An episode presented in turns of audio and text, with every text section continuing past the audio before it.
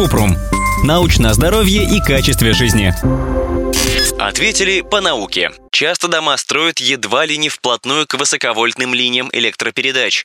Это вредно? Кратко. Пока не доказано, что жить рядом с линиями электропередач вредно для здоровья. Кроме того, при строительстве всегда учитывают минимальные расстояния до ЛЭП. По санитарным нормам линии электропередач должны быть удалены от жилых домов минимум на 20-55 метров, в зависимости от напряжения ЛЭП.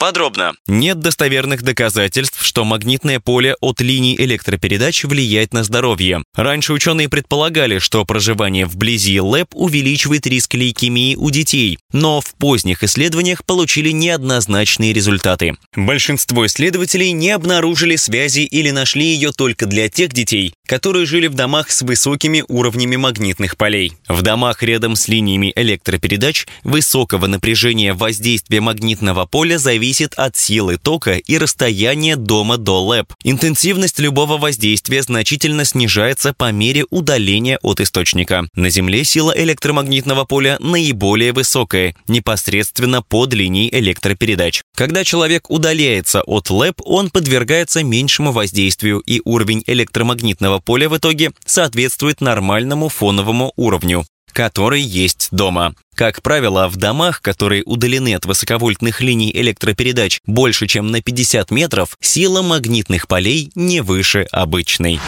Ссылки на источники в описании подкаста. Подписывайтесь на подкаст Купрум, ставьте звездочки, оставляйте комментарии и заглядывайте на наш сайт kuprum.media. Еще больше проверенной медицины в нашем подкасте без шапки. Врачи и ученые, которым мы доверяем, отвечают на самые каверзные вопросы о здоровье. До встречи!